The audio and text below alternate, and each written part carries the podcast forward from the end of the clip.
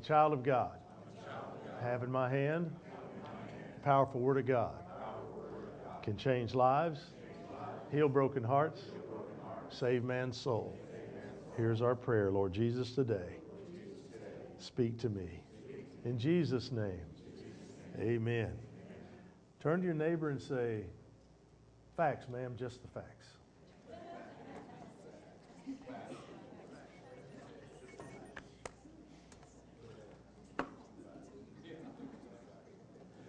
Who, who made that famous? Who made that statement famous?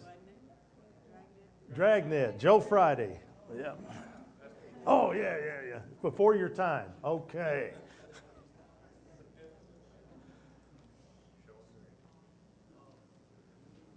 Showing my age, that's right. Doesn't take much.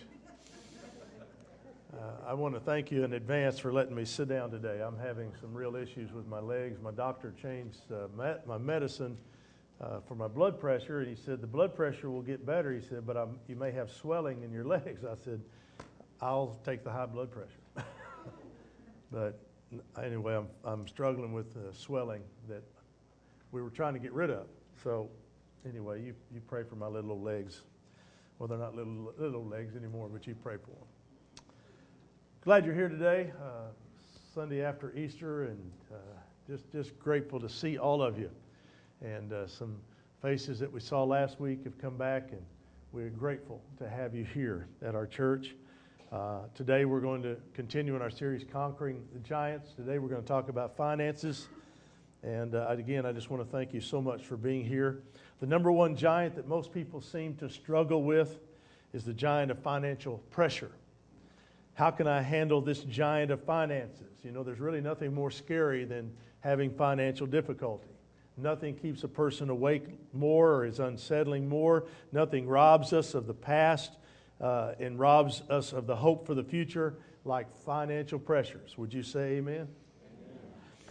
You may be surprised to know that the Bible has a lot to say about finances. In fact, the Bible over and over gives us very practical wisdom about our finances. Most people ignore what the Bible says. In fact, one of the reasons that we're in so many uh, problems with our finances is because we ignore what the Bible says. But let me give you some examples. For example, the Wall Street Journal, uh, and maybe you saw this article recently, it reported that 7 out of 10 Americans are in debt. 7 out of 10. The average American with credit card debt has $17,000 in credit card debt alone. Um, now, I know some of you are way above that average. I'm just teasing. I'm, not, I'm just kidding you there.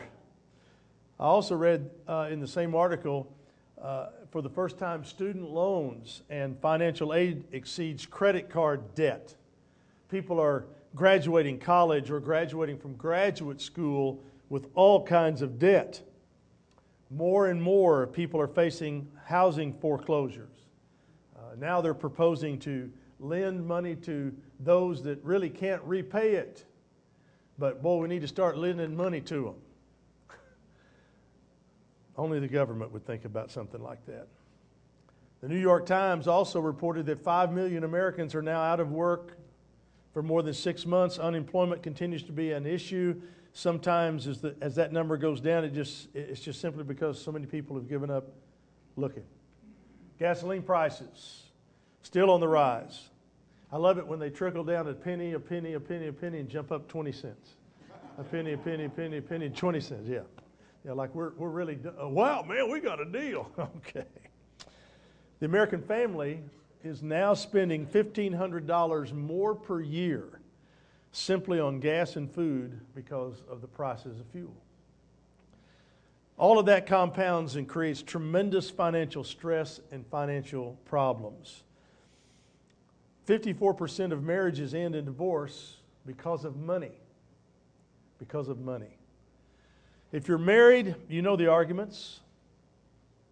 The arguments are are we saving enough? Are we planning enough? How, how are we doing with our finances? Arguments over what, what to spend, what to save, what to do.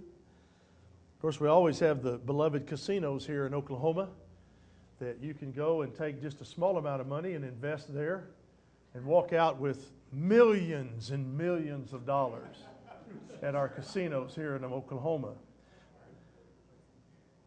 most of the casinos are, re, are remodeling or rebuilding or getting bigger all the time. The last time I looked, they're not in the, in the business of giving money out. they take in a whole lot more, and it seems like they smile more all the time when people walk in. But you know what? We're dealing with a lot. People today are dealing with a lot. 17% of the people say that they're satisfied with their finances, but if we flip that, 83% say they're dissatisfied. But if you put it all together, it paints a pretty bleak picture. That's what we're dealing with. Maybe there was a time five years ago, 10 years ago, where you could ignore your finances and just hope the economy was going to carry you along. Folks, that day's long gone. When our government is $17 trillion in debt, that's, that's a lot of zeros after 17. And again, they're the only entity, the government seems to be the only entity that can print money and just, okay. I love it when our president recently said, oh, 17 trillion. He said, that's, that's very manageable.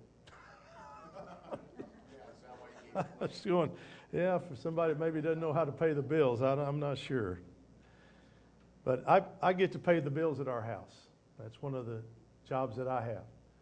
And so I try to guard my little wife so she doesn't go into uh, uh, have a stroke uh, when we're trying to get it all covered. I use the Eureka system. If we have money, I yell, Eureka, we can pay that bill. No, I'm teasing. Many people end up on the path of debt because they ignore God's plan for their finances. And I want you to know it doesn't have to be you. Your marriages do not have to end in divorce because of money. You do not have to constantly lose sleep because of your finances. You don't have to live with the uncertainty about the future. I want you to know there is a better way to live, and that way is God's way. And I want you to know today that you are, and if you're open to considering what the Bible says regarding money, that I've got some great answers for you. Now, if you're not open, you won't get much, but I hope you're open today because the Bible is an eternal book and has a lot to say about finances. And what I've done is that I've gone through the Bible and I've put together five key principles that the Bible says about finances, and I want to teach them to you today. First of all, I've got to, uh, I've got to know that you're open. So I'm going to ask you a question Are you open to considering God's way? Are you willing to abandon this other way, this bad way, this world's way, if you will, and pursue God's will? Are you willing to pray like David prayed in Psalm 25? Uh, right there on the front of your uh, bulletin notes. Proverbs 25 45. So it's really a prayer.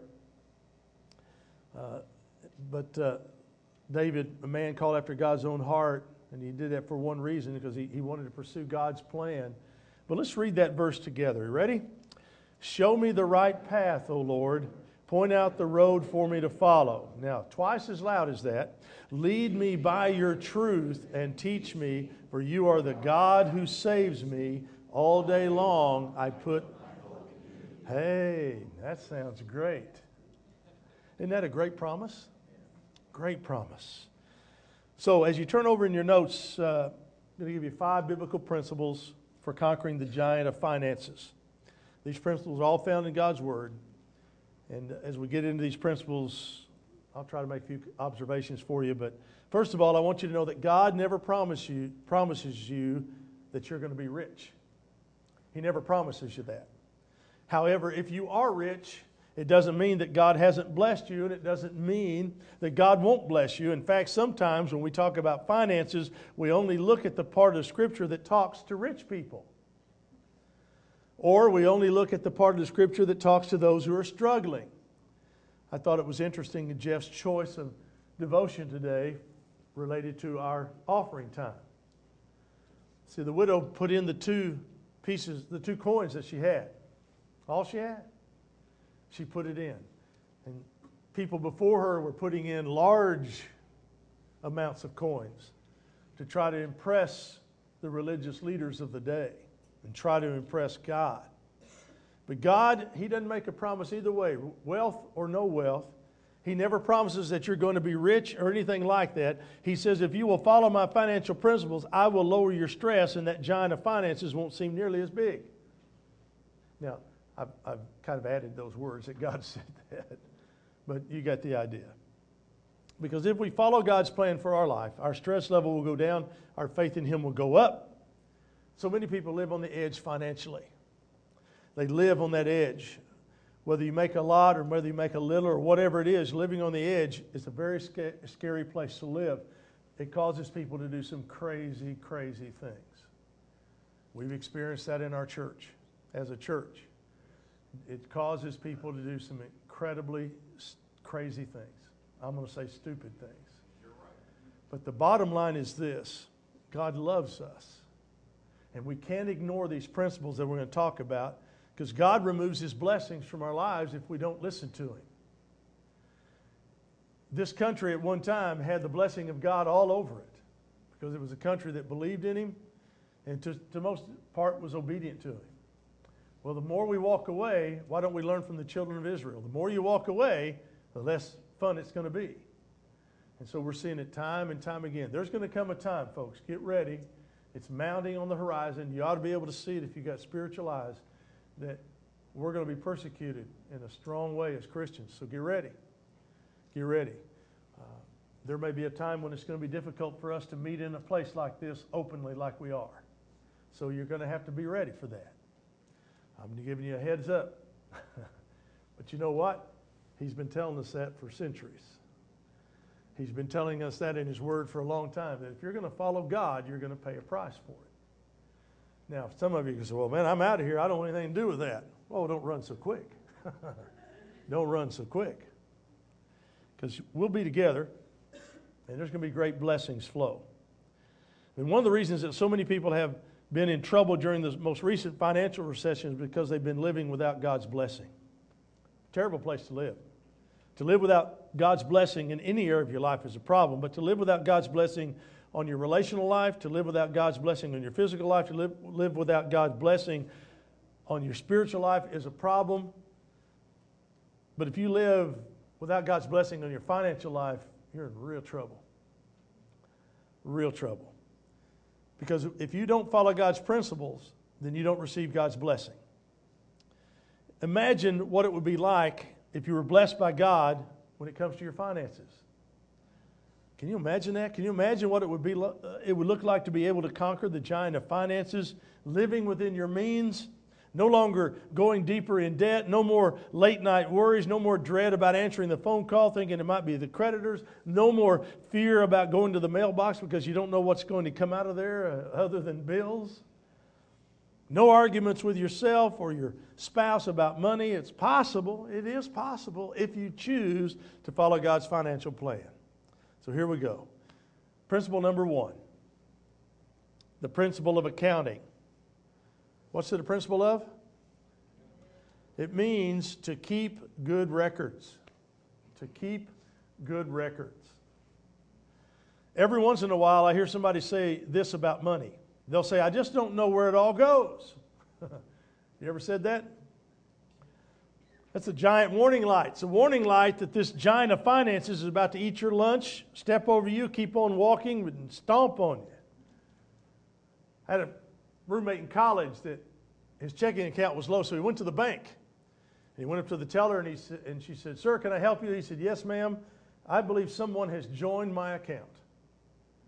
And she began to look and she says, Well, sir, I don't, under, I don't see anything uh, that looks out of the ordinary. He said, No, you don't understand. I used to have more money than I had a week ago. Somebody's joined my account. And she said, Sir, I don't see any evidence of that. He said, No, you don't understand. Somebody's joined my account and been drawn out. And she said, I want my, he said, I want my money back. I thought she was going to kill him before he got out of there. Matt, Proverbs 27 23 says about riches that it can disappear. How? It can disappear fast. How many of you understand that one? Goes. We need to watch our business closely. We need to keep good records. If there's anything that our church and our leadership in this church have learned, is that we're going to keep a better eye and closer records on what's going on. It's just that simple. We, we have, a, we have an atmosphere of trust in our church. Don't ever want to lose that. But we also want to be able to trust with verification. The bank does it to us all the time. I walked into the, I walked into Chase Bank where I bank, and they had taken out this huge loan during the stimulus or got stimulus money. I went in and asked for just a, a tiny bit of it, and they laughed at me. I said, but I need it in order to regain my momentum so that I can get out of this thing. And they still laughed more. I mean, I just couldn't understand why they, got it, but why didn't they give it away? But, hmm. Keeping good records. Know the state of your flocks and your herds. Remember, when the Bible was written, even though it's an eternal book, even though the principles still apply today, when it was written in the book of Proverbs, most people had their finances wrapped up in agriculture. They owned their land, they owned sheep, they owned goats. That's what they had to, to, to use their money for. So the Bible says, Know the state of your flocks and herds. I think if God has, was writing us today, He would say, Know the state of your flocks. Instead of, He'd probably say, well, Know the state of your stocks. but nevertheless, you've got to know where you are. What's your condition? What are your assets? Proverbs 23 23 says, Get the facts at any price. So, once again, turn to your neighbor and say, Get the facts. Just the facts, man. Just the facts. What facts do you need to get? Well, let me give you four of them. They're not in your notes, but you can write them down if you would. Number one is get the fact about how much do you own. You've got to know how much you have. What are your possessions? What's your net worth? Sometimes we call it net worth. How much do I own? Then you have to, number two, how much do you owe? How much do I owe on my mortgage? How much do I owe to the credit card companies? How much do I owe on financial aid? What are my debts? What are my liabilities? Then you have to know how much do you earn? Number three, the third thing you need to know is how much you earn. How much money is coming into my life? How much do I own? How much do I owe? How much do I earn? And then lastly, how much do I spend? Let me ask you this Do you have time to worry about your finances? Because if you have time to worry about your finances, you have time to practice the principle of accounting. There are all kinds of tools that'll help you. There's online tools, software tools, apps for your phone, all kinds of stuff. But the Bible says riches disappear fast. Know the condition of your stocks and flocks, know your financial being, get the facts. So, number one in your outline, keep good records. Number two is the principle of budgeting. And that simply means I plan my spending. I plan my spending. I tell my money where it's going to go instead of wondering where it went. Imagine that. It's a good place to live. Everybody wants to have enough, but everybody's not sure what enough is. How much is enough? Well, we have to put it together in a budget. A budget. Why do I need a budget? Once again, it's only one entity I know that operates this way it's the government. They operate, they, they pass a budget that lets them increase money that they don't have. I don't get it. I don't get it. Because it doesn't work for me. I've called the credit card company and said, I look, I, I know I have this much balance outstanding, but you know, honestly, there's no reason for me to have that. So if you'll just go ahead and take care of that, I'll go ahead and spend some more, and everything's to look good. All I get on the other end is this click. Three types of goals there are spending goals. Here's what I'm going to be spending on food, clothing, housing. Then there's saving goals. Here's what I'm going to save for the immediate future. Here's what I'm saving for long term. Then there are giving goals. Here's what I'm, I'm going to give. Sometimes it's better to set those goals than to think of it as a budget. However, you think about it, you got to be clear. Maybe there was a time back in the dot com boom of the 90s where you could just go along and everything was going to be okay because everything was up. Maybe in the past it was true, but it's not true anymore. You can't live the rest of 2013 like you lived 2012 and 2011. You're going to be in a major crisis if you do. You're going to be in a major problem. The Bible says in Proverbs 21 5, and let's read that verse out aloud. Ready? Plan carefully, and you will have plenty. If you act too quickly, you will never have enough. Now, this verse gives us a double warning. Look at the last part of that verse. If you act too quickly, you will never have enough. You can plan your spending, you don't, you don't fall into impulse buying because that's where we get in trouble is we spend too quickly. We see a car. Uh, Jeff and I were talking at breakfast this morning trying to find a truck for Jace. And he said, I, I just want to spend a few thousand dollars. Well, good luck. This guy had a, a sweet deal for him. It's a pickup truck. It had 200 and plus thousand miles on it, and he still wanted $10,000 for it. He's lost his mind, hasn't he? He said, Oh, but man, it runs great. Oh, really? Well, you push it downhill and run beside it? Is that what happened? But you know, sometimes we spend too quickly, don't we? I know I do. At Easter time, it's bad for me. Holidays are bad for me. Because I'll go to a store and I end up on the candy aisle. I don't know why that happens to me. I could be, that candy aisle could be in the very back of the store and somehow I'd be on that aisle. But I have noticed that during holidays that they move that aisle and it's really up close to the front door. And I find myself standing in the middle of the aisle smelling just smelling. I know better than to be there. I know that if I if I'm not careful, I will purchase a lot of stuff I don't need. But there's that smell. And then I say to myself, "Oh, just a little taste."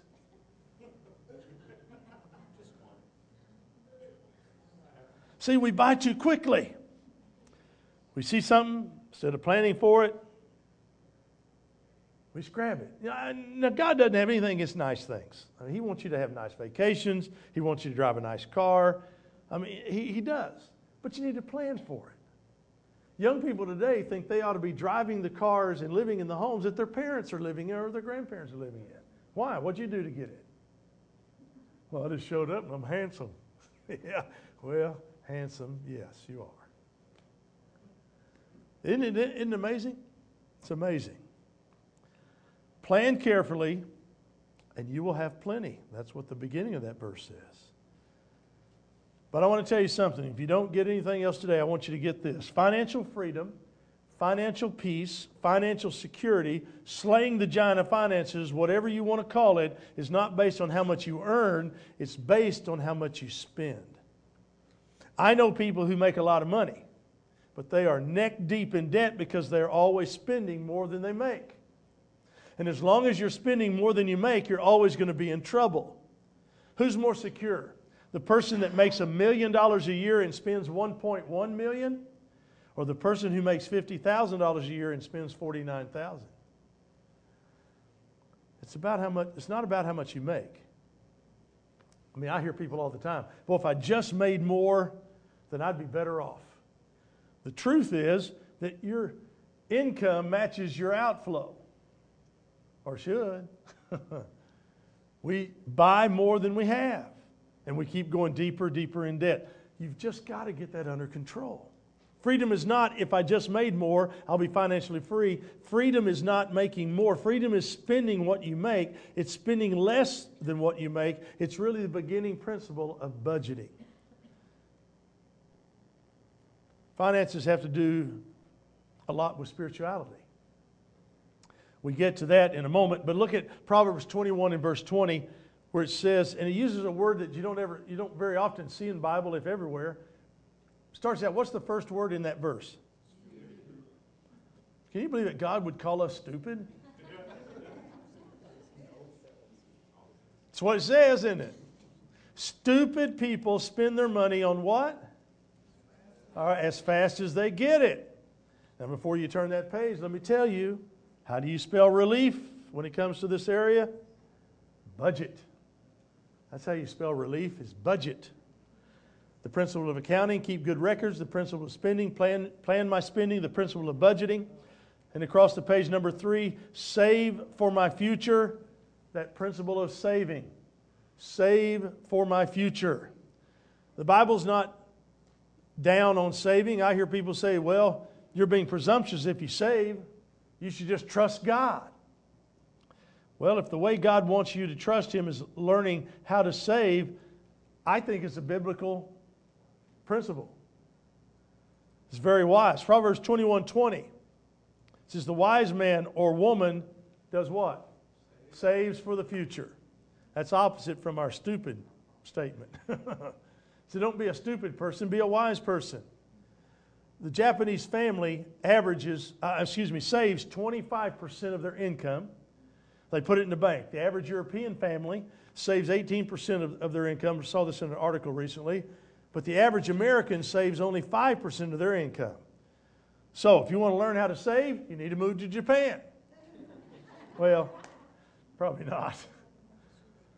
Proverbs 13 11 says, Money that comes easily disappears how? Quickly.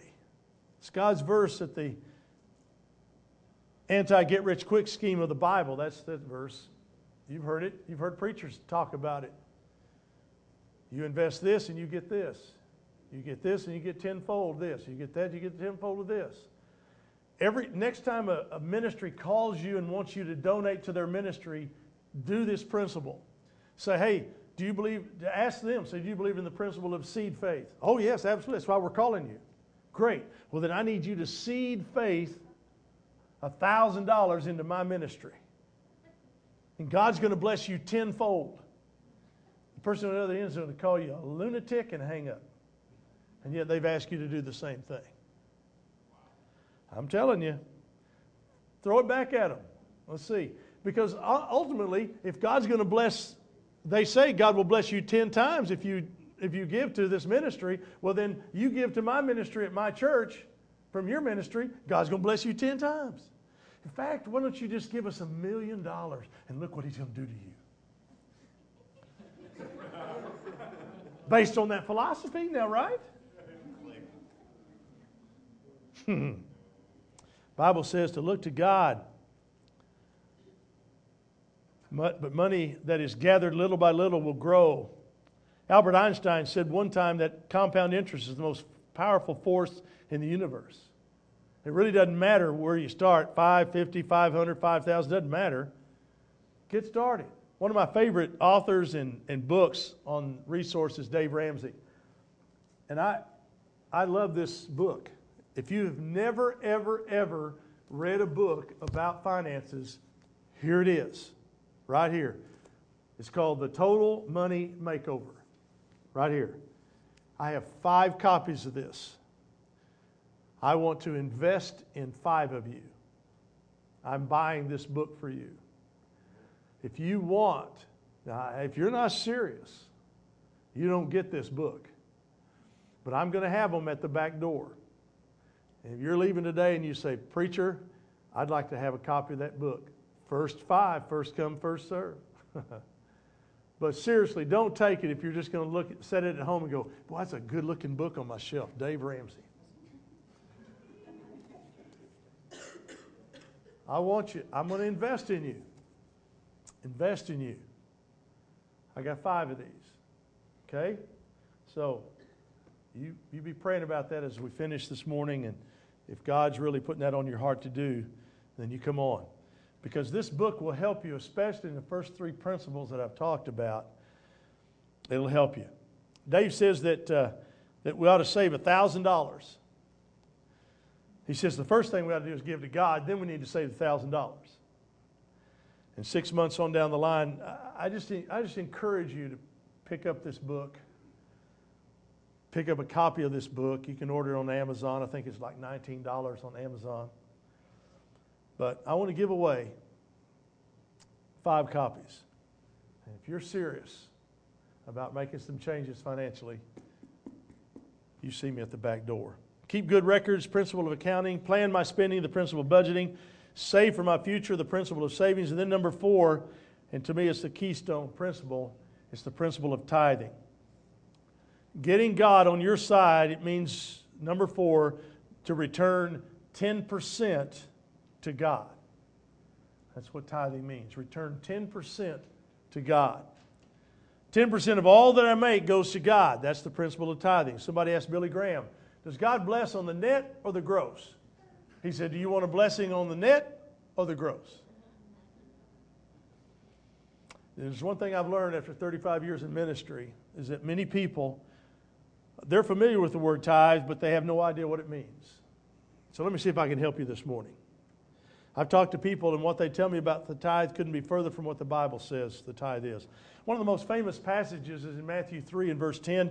Now, the tithe starts even before the law is ever given, it starts in Genesis. It's, it, it comes through the Old Testament, and then at the end, uh, end of the Old Testament, in Malachi 3, we pick up the story. Malachi says, Bring to my house, or God really is talking. He says, Bring to my house, bring to my storehouse. Now, in the Old Testament, the temple was the storehouse. In the New Testament, it's the church. So God says, Give to my church a full tenth of what you earned. Now, the word there in the Hebrew is the first tenth. Now, that's really important. You see, God doesn't want the second, third, or fourth tenth. He wants the first tenth of what you, what you make, what you earn. You might say, Well, preacher, I, I don't earn that much. I didn't talk about an amount, did I? It's not about the amount, it's about the intent of your heart. God says the first should go to Him. He goes on to say, Test me in this. It's the only place in the scripture where we are to test and challenge God. So you're supposed to pull out your pocketbook and you're supposed to give the very first part of your, of your earnings and test God to see if He won't bless you. He'll bless you. We've had testimonies about that. I could have several of you just stand up right now and you would just start firing away. Because some of you testified, and you did it right here at church, when you stopped tithing, your blessings started leaving. Then when you started tithing, they came back. Well, that's a miracle. It's a miracle. Test me in this, and I will open the windows of heaven for you and pour out all the blessings that you're going to need. Now, you may not get. If you put $100 in, you may not get $1,000 10 times. That's not the principle. The principle is the blessing of God. And that blessing comes in a lot of different ways. Lots of different ways. So, Talking about the giant of finances, how do we slay that giant? The giant of finances comes to you and tries to rob you of your past, tries to rob you of your present, tries to rob you of your future because in your past you messed up financially. And that giant got the best of you in your past. And then that giant of finances is killing you in your present because you can't sleep. You're worried. And in addition to that, you're worried about the financial stuff in your future. And that's what's so strange about finances. It affects every part of our life, past, present, and future. So, what's the antidote? God's antidote for tithing, uh, excuse me, for debt is tithing. For financial stress is tithing. Because if you give that first 10% to God, it affects your past, it affects your present, and it affects your future. So let me explain it this way. When you give that first 10% to God, and I've often wondered, why did God settle on 10%? I mean, I mean, why didn't he do more than that? You earn 10 bucks, you give a dollar, why 10%? And here's what I discovered. Actually, what I discovered is I have no idea why God put 10% on there. But he did. He did. And the Bible says that you, I mean, he could have said 50%, right? He could have said 90%, you live on 10%. But he didn't. He just said 10%. And so when we tithe, we're saying, God, thank you that I had the energy, the life, the breath, the intelligence to earn this money in the past. Tithing affects your past. And then tithing affects your present because here you are and you're saying, God, in, in, in my present, you're my priority. That's what you're doing if you give that 10%. It's as if God understood that 10% is enough to give to Him to say He's priority in your life. So many, I, I've had so many people argue with me that tithing is not in the New Testament. It's because they're not reading the same Bible I am. You can't outgive him. He's only asking for, a, he's asking 10% of 100%. So those of you that make $5 million a year, man, you know, you know that's a large check for you to write. But since most of you don't make $5 million a year, you may make, I don't know what it is, but it seems like a lot when you're writing that check out, doesn't it? And you think, I don't think we'll make it. We, we've got bills to pay. But you know what I've discovered, and many of you will testify, is that somehow it always gets covered. Somehow it always gets covered. I've got all these principles, you know, in your notes. But let me give you this one that's not written down the principle of firsts. It's bigger than our principles today.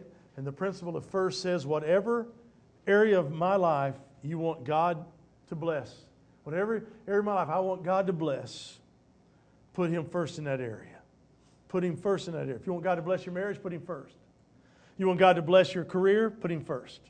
You want God to bless your relationships? Put Him first. You want God to bless your finances? Put Him first. And the best way to do that is to tithe. Now, we have a very, very generous church. Uh, I, would put you up against anybody, anywhere, for per capita giving that you give. You, you are tremendous people.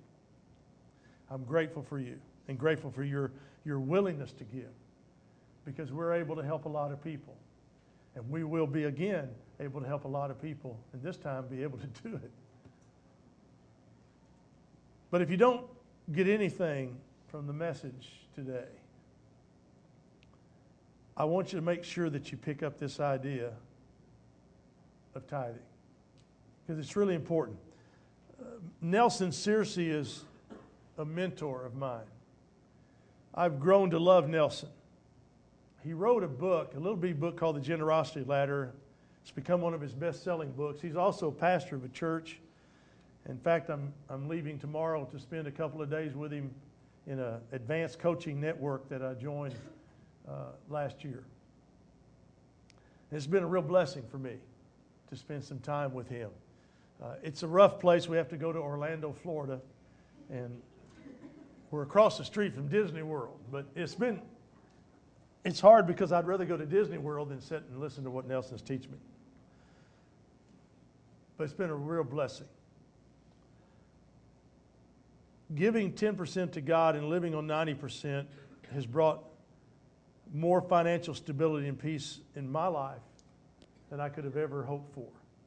And Nelson talks about in that book how that happens and how it can happen the thing that you need to ask yourself is that would you rather live with God's blessing on 90% or without God's blessing on 100%? Think about it. The Bible says this in 1 Corinthians 16 2 on every Lord's day. So, in other words, have a systematic approach. You should put aside something for what you've earned during the week. If you didn't earn anything, then you don't have to pay anything. If you did, give that tithe to God. Well, preacher, I'm so extended, I can't give, I can't give a tithe. Have you tried? Or have you just convinced yourself you can't? Now, I don't want you to hurt your family. The Bible says you're worse than infidel if you hurt your family. And maybe you are over, too far overextended. You can't give much. That's fine. Go with 1%. Go with 2%. Go with 5%. Do something besides sit there and hope it happens. Proverbs 3 9 and 10. Honor the Lord by giving him the first part of all your income. Here's the promise he will fill your barns to overflow. It, it, it's exactly the opposite of what's going on in our economy. People are in debt, they're going deeper in debt, and if you want God's blessing, you return 10% to Him. In fact, I want to challenge you. That's why I told you to hang on to the connection card. Hopefully, you filled out the front and the back of the connection card and you've checked the boxes. But I didn't put this down on purpose. I didn't put you, I didn't make it easy on you. I didn't put a box for you to check. I want to give you a book. I am going to send you a book. that I want you to read. If you're willing to take a five month tithe challenge from today to the end of summer, would you be willing to tithe 10%? Maybe you've never done it. Maybe you haven't done it in a while and you're ready to get back into it. But if you're if you are willing to take that five month challenge, if you would write on the back of your connection card down at the bottom, tithe challenge. That's all you need to put on there. If you'll write tithe challenge, I want to send you a book. I'm not going to tell you what book it is, but it won't be a real long book, but it'll be a book that'll help you with that idea of tithing. So if you're interested, and you'll take that five month challenge, in other words, you're going you're going to give 10% to God for five months. Because I want us to see about the blessing that can come. I want to hear about the blessings that come in your life. But if you'll do that, if you'll write on the bottom of your connection card, tithe challenge. And right before we leave today, I'm going to have those taken up. But uh, write that down if, if you don't mind. And you don't, you don't have to write it down. But I want you to take that promise and that challenge that God put in Malachi when He said, Test me. Test me. And if you're a Christian, why not tithe? If you're a non believer, what do you got to lose? It's an issue of obedience more than anything. So I want to challenge you to think about that. Take that tithe challenge, bring the full tithe to God. Are you man enough to do it? Are you woman enough to do it? No, we're fixing to find out. For the next five months, here's the next five months. No, no boxing check. You just write on there, tithe challenge. And uh, I've got a gift I want to send you. And I promise to do it. Our memory verse is in Luke 12 34. Some of you may still be writing tithe challenge with your hand shaking as you're, as you're doing it. Luke 12 34 says, For where your treasure is, there your what? Heart will be also. For where your treasure is, there your heart will be also. So, four principles principle of accounting, budgeting, saving, tithing. Then there's one more. There on the back of your notes. It's called the principle of contentment. The principle of contentment means I enjoy what I have. I enjoy what I have. Principle of contentment. And this principle is being violated all over the U.S. by especially uh, but it's especially being violated right here in northeastern Oklahoma. You might say, How so, preacher?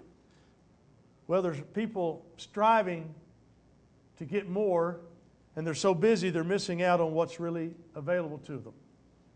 We have beautiful lakes, beautiful sunrises, beautiful things to do outdoors, and yet we're working, working, working, striving, striving, striving, and we're just missing all of that. We keep going deeper, deeper in debt more really ought to be a four letter word when it comes to our finances.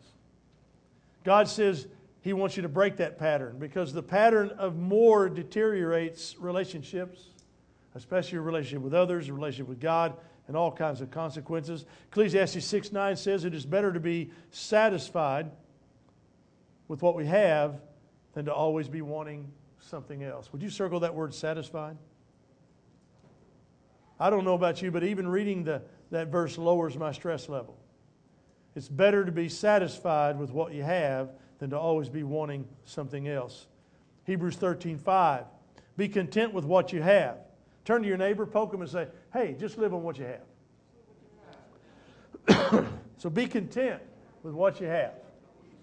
The Bible tells us that things will never, ever satisfy. And when you're looking for satisfaction in life, most people think that things will bring it but they don't. You know that. I know that. Psalm 49 challenges us. It says, Don't be dismayed with the wicked who grow rich. Their homes become more splendid, but when they die, they carry nothing with them. Their wealth will not follow them to the grave. Never seen a hearse pulling a U Haul yet in all the funerals I've done. But ultimately, the Bible says financial pressure is a, a, symptom. Financial pressure is a symptom. That giant of finances is not really the giant you're facing. You think it's finances, but it's really not. The real problem is it's out of control finances are symptoms of an out of control life. If you're not willing to submit to your finances to God, then you're probably not willing to submit the rest of your life to God either. I tell young people all the time who want to be baptized, are you ready to obey your parents?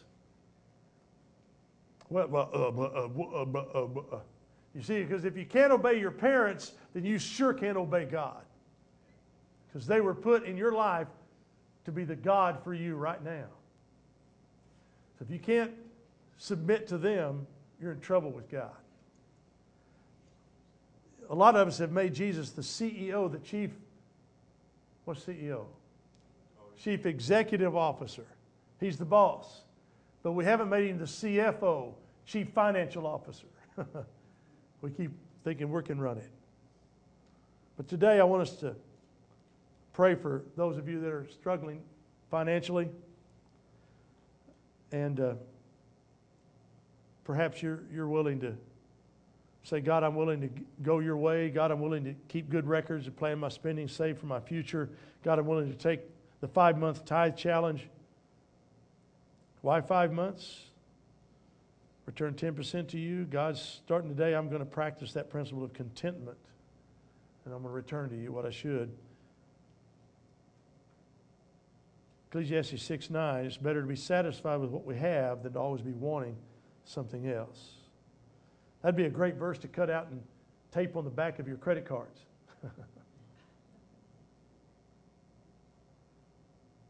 But here's the thing about God's principles you can, you can play around with them or you can make a commitment to them. Today, would you say, God, I don't want this anymore. I'm not going to go this way anymore. God, I'm going to start to live by your principles. If you never become a Christian, today say yes to Jesus Christ. In fact, that's the first box I put on your connection card is to check is that you're interested in becoming a Christian. Because that's, that's the first step for everything. And then our anchor verse, Romans 8:31, last one I put in there for you. It's a great reminder that the giant of finances only looks as big as as it does through your eyes. Because in God's eyes, there are no giants. Everything's small compared to Him. Romans 8:31, if God is for us, who can ever be against us? Let's bow our heads and pray together. And as we bow our heads and I want to pray specifically for those of you that are in financial difficulty. Uh, every head bowed and eye closed, if you will. During this time, if you would like special prayer today, nobody else looking around, just me, would you slip your hand up so I can see who you are? Okay? Very good. Thank you. Put them down. Father, you see those hands and you saw who it was. I don't know their individual situations, but you do. And I know that you love them and you care about them and you want to be on their side. God, I know many are here today who are experiencing financial stress and difficulty.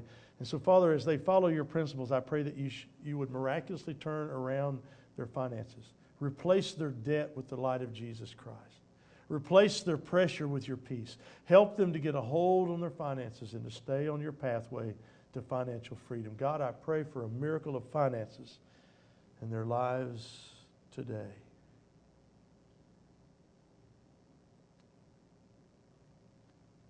I hope that you're praying that prayer. Just pray that prayer in your heart. Perhaps you would say it this way Father, I want to follow your financial principles for the rest of 2013. Forgive me for spending more than I make. Forgive me for the unwise purchase that I've made. Help me to get on track with your plan. Today, I commit myself to your financial principles, and with your help, I'm going to start keeping better records. I'm going to learn to plan my spending.